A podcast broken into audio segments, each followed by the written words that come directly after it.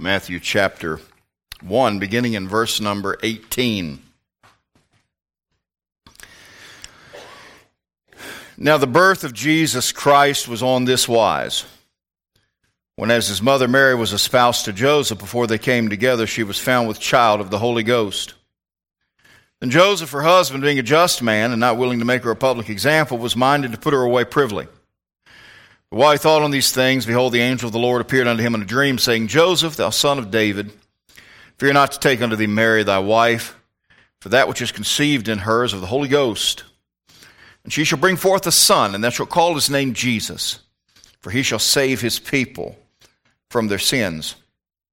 Now all this was done that it might be fulfilled which was spoken of the Lord by the prophet, saying, Behold, a virgin shall be with child, and shall bring forth a son, and they shall call his name Emmanuel which being interpreted is God with us. A good, a good little thing that I learned years ago Bethlehem was God with us, Calvary is God for us, Pentecost is God in us. That's the sum for free there. 24. Then Joseph, being raised from sleep, did as the angel of the Lord had bidden him, and took unto him his wife, and knew her not, till she had brought forth her firstborn son. And he called his name Jesus. Father, would you add your blessing to your word, as you always do? Would you speak to our hearts? Would you help me to rightly divide this and to preach it in the way that most pleases you? I, I know some of the needs that are represented here today, but I don't know them like you know them. I pray that you'd meet everyone. If there's somebody here that needs to be saved, I pray they trust Christ. I pray that Christians would glean from this message exactly what they need to be more like Jesus. But more than anything, may the lovely Lord Jesus be made much of in this place. Forgive me where I fail you, and it is often, and it is rancid, and it is unacceptable. Best I know I'm right with you in this moment. But if there's something in my life that I've just not even paid attention to, if you'll make it clear to me, I'll endeavor to make it right with you because I want to be used by you. So may Christ be glorified in our time together. In Jesus' name we ask these things. Amen. It's an amazing thing that we were able to procure a picture of Joseph, given there, were no, there was no photography back then. But that's somebody that just kind of represents him. I like Joseph. I, Joseph is a fascinating personality to me. The Bible tells us very little. But I wanted to give you some thoughts. If you were walking down a street with Joseph in Nazareth, he could rightly say, You know, I'm more qualified to be king than Herod is.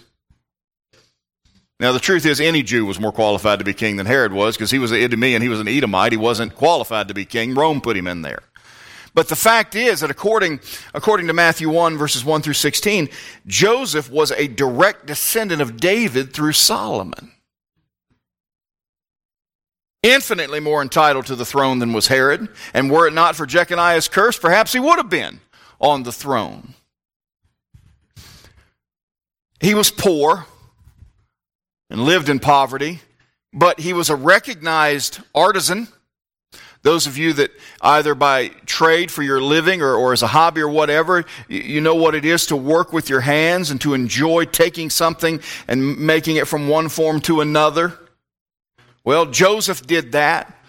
And I think that Joseph had a reputation that preceded him. Matthew 13, 30 years after this, Jesus uh, is, is speaking and, and they recognize him as being Joseph, the carpenter's son. He was known for his, his talent.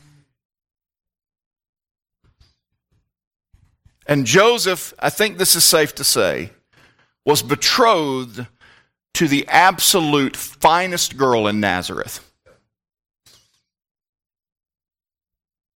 I mean, she was, and, and, there was a couple of ways this could have happened. It could have been this was a contract that was set up by their respective parents when they were still babies, or it could be that Joseph saw her and said, Dad, can you work on a contract? I like her. And obviously, from what we know from Mary in the Bible, Mary was a young lady of character and was desirable in every way. And so Joseph has that to look forward to. Not for nothing, Mary was also a descendant of David through her father. And through her mother, she, was, she had Levite. Go figure.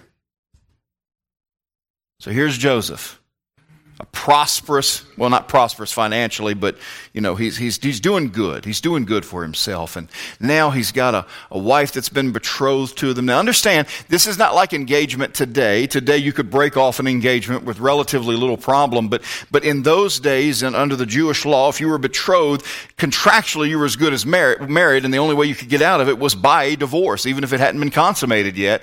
And this was a year long process, usually, this betrothal. But he's betrothed to Mary. She's she's the greatest girl in the world. And, you know, man, he's excited. Life is looking good. And then he sees Mary one day and something is different. It's not that she's mad. It's not that she's in a bad mood. It's, it's not that he's forgotten something. Just something's different. He doesn't know what's happened. Mary says, Joseph, I need to talk to you. I'm about to go see Elizabeth down in Judea. I'm going to be gone for a while, and when I come back, you're going to notice something different about me. Joseph, I'm with child. Now, my sanctified imagination tells me that Joseph's first thought probably was, Who hurt you? Who did this to you? Because Mary would have never strayed on him like this. And I'm sure anger just rose up in Joseph. Who is he? I'll kill him. No, Joseph. I wasn't, I wasn't hurt. I wasn't attacked. And then the anger gives way to shock and sorrow because that only leaves one alternative. No, Mary. No. Mary, I've been good to you. I've been faithful to you. I've done everything I was supposed to do. I've tried to be the man I was. Joseph, listen. This is going to be hard for you to believe and comprehend. But I've not been with a man. The baby that I carry in me is the Son of God. Now I've got to go be with Elizabeth. And I'm going to trust God to help you with this. So she leaves. Can you imagine what those months were like for Joseph? The closest thing I can come to it, and I hate to tell this story in front of my wife, but my first year in college, there was a girl that we were kind of interested in each other. I've since found that she pales in comparison to where God actually put me. But we kind of liked each other. And graduation day, I got the old, it's not you, it's me. And then she left. And I was left on what's called a post term. That's four weeks of school where nobody's there but you and your teacher. Man, that was rough. I got over it, but that was rough. Here I am alone dealing with this heartbreak. Here's Joseph for months has to deal with not just the heartbreak, but what do I do about this because he had a legal obligation.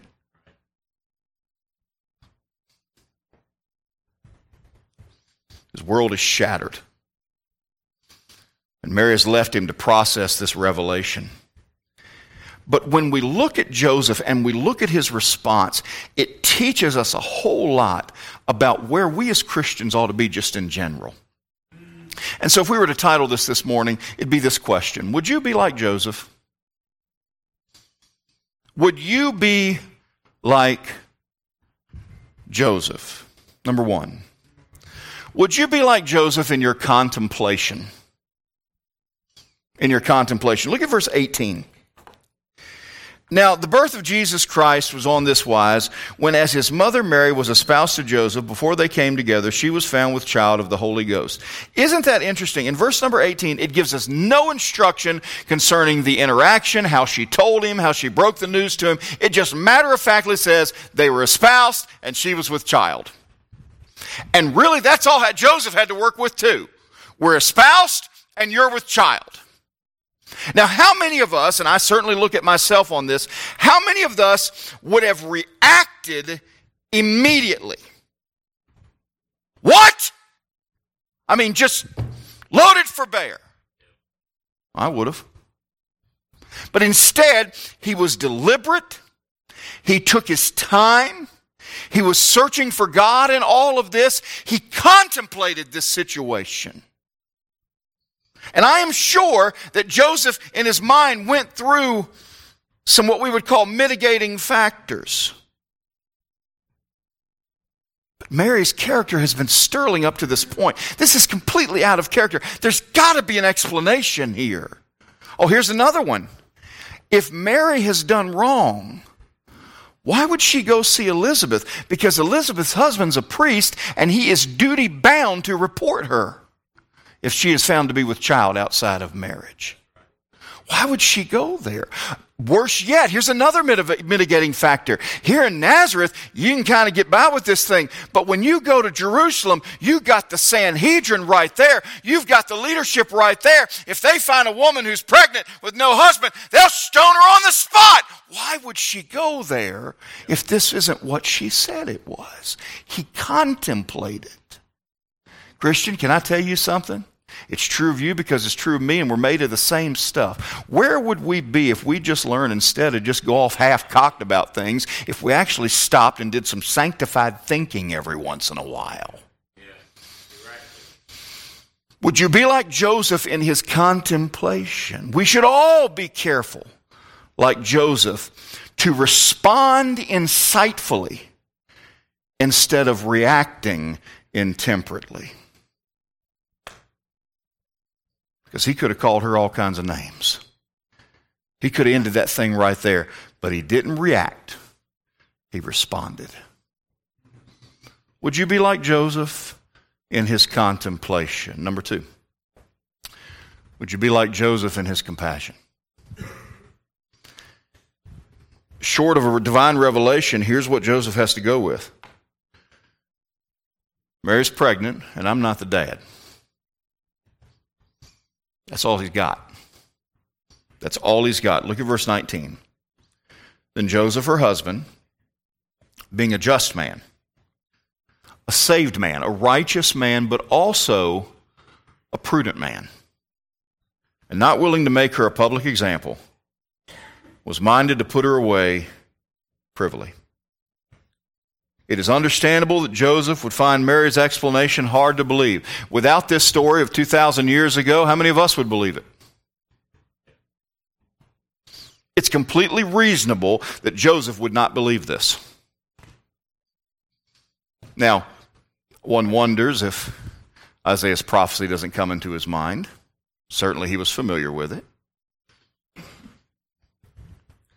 As such, He'd be tempted to respond as most men of that day would. An angry desire for retribution. I'm going to tell you something. You broke my heart. You've ruined my life. I've got to divorce you, which, which limits my ability to do something in the future. You've messed my life up.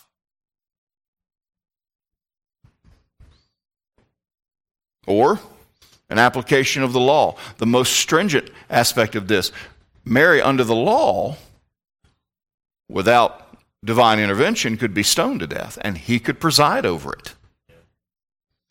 But instead, compassion wins. And he would opt to put her away privily.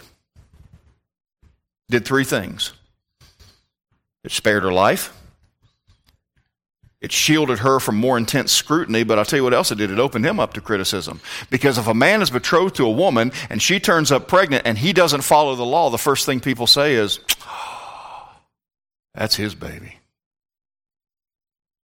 Joseph did wrong, and he's prepared to take that on himself for her sake. That's love, y'all. That's compassion.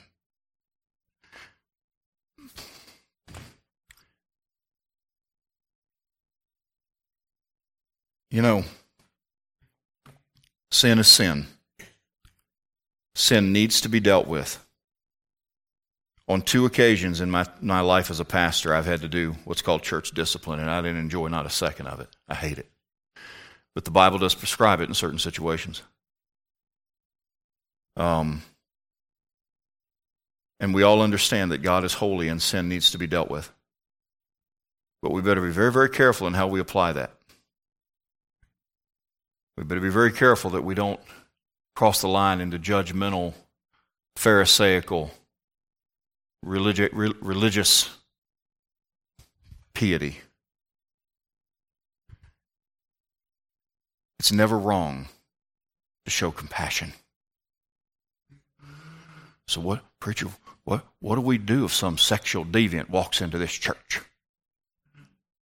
As long as they're here to hear the Word of God, you love them. You give them the gospel. Tell them how to be saved. Fellow that's been on drugs all his life, he's coming to church. Praise the Lord. That, that lady over there, she smells bad. She ain't had a praise the Lord. Where's our compassion?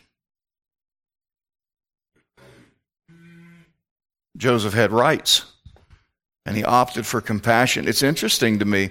Joseph's response would be summarized by his foster son some 30 years later. Therefore, all things, whatsoever you would that men should do to you, do you even so to them, for this is the law and the prophets. You treat them the way you'd want to be treated. We should all be careful, like Joseph, to respond insightfully and not react intemperately in the matter of our contemplation. We should all be like Joseph in responding with compassion whenever possible. Number three, would you be like Joseph in his courage? Sometimes we don't think of this, but look at verse 20. After calling Joseph by name, what's the first two words that the angel, presumably Gabriel, says to him, Joseph, the son of David, fear not. Have you ever contemplated that? That in the midst of all that was going on in Joseph's heart and mind, he was also afraid. He was afraid. Fear not. Fear not to what? Fear not to take unto thee Mary thy wife, for that which is conceived in her is of the Holy Ghost. So Joseph there is in a dream. God speaks to him through the angel. Take Mary. Don't be afraid, take her. That which you conceived of her is of the Holy Ghost. Mary's telling you the truth. Can I remind you of something? Doing the right thing can be scary. I hope you would agree that when we came here almost 12 years ago, that that was the right thing. If you don't believe that's the right thing, you've had 12 years to say so. Can I say something? It was scary. Because we had a familiar life. And yeah, you meet people when you come and candidate to church, but I don't know what kind of people y'all were. Truth is, you don't know what kind of people I am either. Hopefully, hopefully you're not disappointed. I'm not. It's scary. It's scary when God says this job is no longer part of my will for you. It's scary when God says this friendship is no longer helping you to be what you ought to be for Jesus. It's scary when God says, I want you to stretch your faith in the matter of your giving. It's scary when God says, I want you to go talk to that, that fellow about salvation. He needs to hear the gospel. It's scary doing the right thing sometimes, isn't it? Hey, Joseph, you may face some scrutiny. You take Mary, you may lose your family or friends. You may be mocked. You may be lied about. You may be wrongly accused. You may suffer loss of income. There may be people unwilling to use your services anymore. You may have damage to your financial status. All these things could happen, Joseph, but fear not. Many never take their greatest steps for the Lord because they're just afraid. They're just afraid. It's interesting. There may have been some people in Nazareth, well, I'm not giving Joseph any of my business. That, that guy did wrong with Mary, and now he expects me to come use him. There's other carpenters around. It's interesting. God took care of that financial need, didn't he? Some fellows showed up at their house in Bethlehem and said, Hey, we brought some gold. and some frankincense and some myrrh.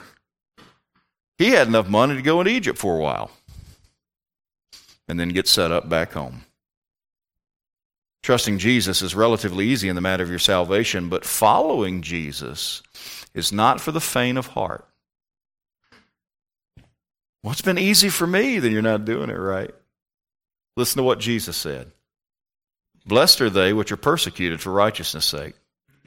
For theirs is the kingdom of heaven. Blessed are ye when men shall revile you and persecute you and say all manner of evil against you falsely for my sake. Rejoice and be exceeding glad, for great is your reward in heaven. Luke 9.23 said to them all, If any man will come after me, let him deny himself and take up his cross daily and follow me. Luke 14.26, If any man would come to me, if any man come to me and hate not his father and mother and wife and children and brethren and sisters, yea, and his own life also, he cannot be my disciple. What is Jesus saying? To be saved, believe on the Lord Jesus Christ and thou shalt be saved. But to be a consistent daily follower of Jesus Christ, that requires more. That requires a measure of courage. That requires a willingness to let go of anyone and anything that would keep you from being what Jesus wants you to be.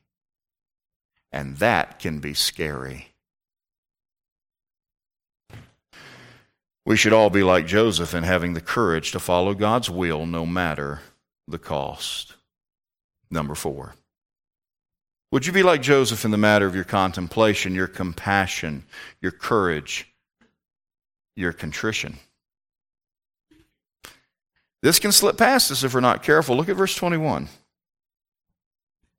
And she shall bring forth a son, and thou shalt call his name Jesus, which, by the way, means Jehovah is salvation. That's what Jesus means. The modern name Joshua is the same name Joshua. She shall bring forth a son, thou shalt call his name Jesus, for he shall save his people from their sins. In tasking Joseph with naming his son, God's son, God underscores Joseph's spiritual standing.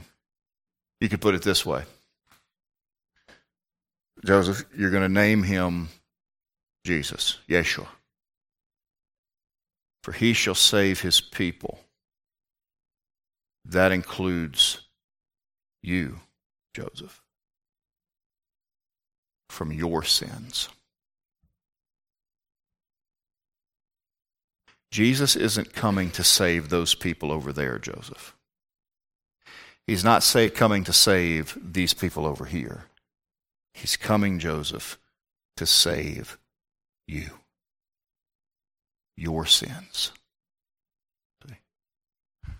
And Joseph's response, interestingly enough, is very much the same as his betrothed wife. What did Mary say? She voiced the same understanding, didn't she? Luke chapter 1, verse 46, and Mary said, My soul doth magnify the Lord, and my spirit hath rejoiced in God my Savior. My Savior. Meaning, I need a Savior. This idea that Mary was born without the stain of original sin is not scriptural. She was a sinner just like everybody else that needed a Savior. For he hath regarded the lowest state of his handmaiden. When you come face to face with the reality of, our, of your sinful condition in light of Christ, what is your response? Do you try to explain it away? Do you try to make, yeah, it's not a big deal? Or is there real contrition? We should all be like Joseph in recognizing our sinful state apart from the Savior. So, would you be like Joseph in the matter of your in contemplation, in the matter of your compassion, in the matter of your courage, in the matter of your contrition, and then finally, in the matter of your character? Verse 21, I'm 24 rather. Lord, as I cover this last point, would you help me to do so in the most delicate and elegant way possible? In Jesus' name, amen.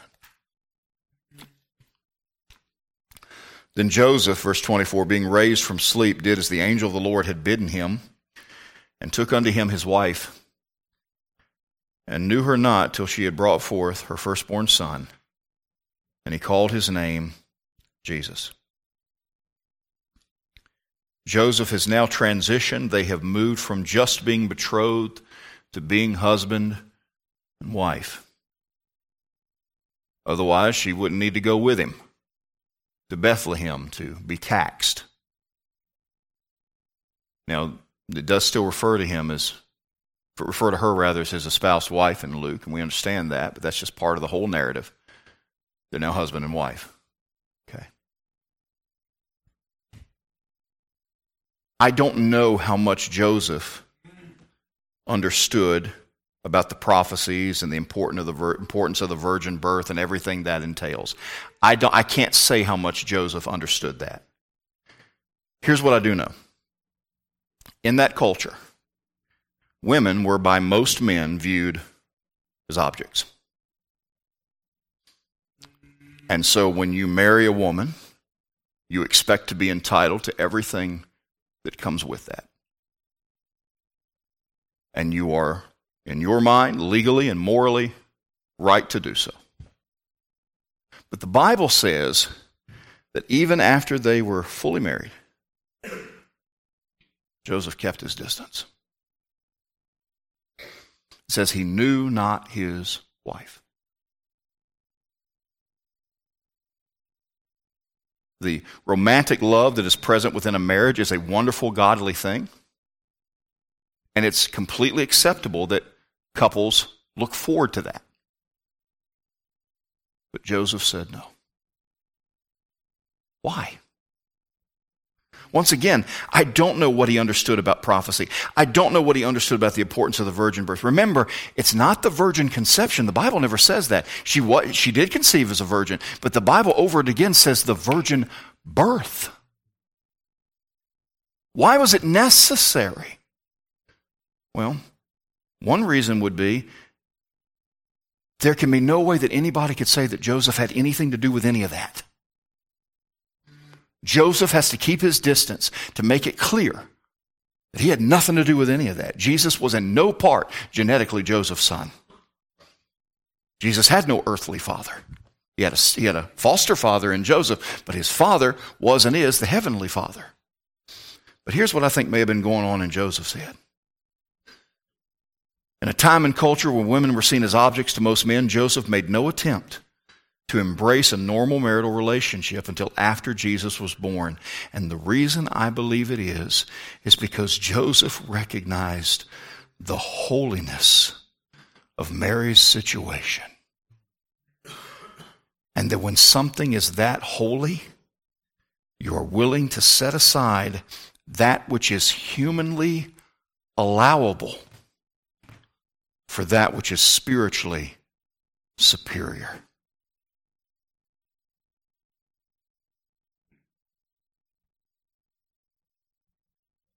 See, once again, Lord, help me to be elegant. I think Joseph completely kept his distance. Because we teach these young people in the school and in the youth group, you better be careful that you don't kindle fires that, that run wild on you. It does matter how you, how you behave when you're dating. It does matter because what you can do is you can get something started and before long it's out of your control. And I think Joseph, being a normal man with a desirable wife, said, Honey, I love you. I'll be over here. Why, Joseph? Because you're carrying my Savior. You're carrying holiness incarnate. And I'll not come anywhere near to possibly sullying that holy state.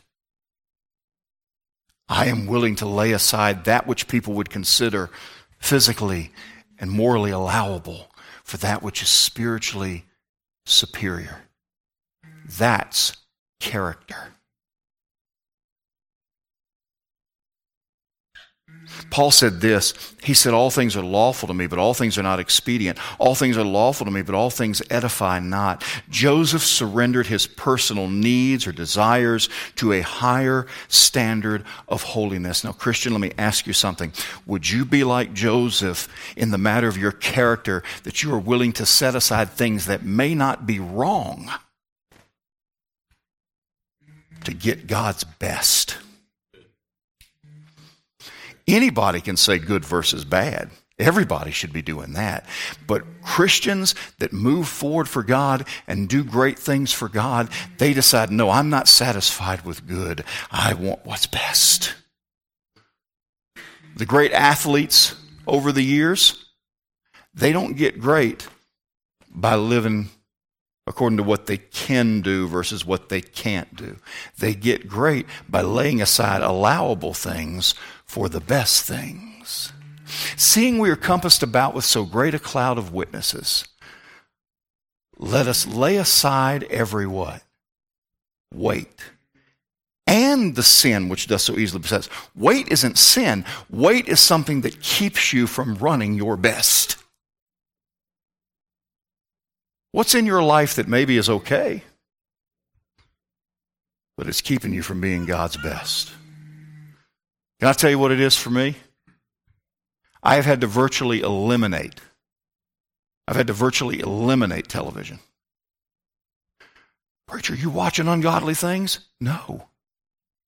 And I'm not saying that it's wrong to have a TV. I got four of them. But if I find myself spending time watching good things instead of pursuing the best things, guess what I've done? And that's a flaw in my character.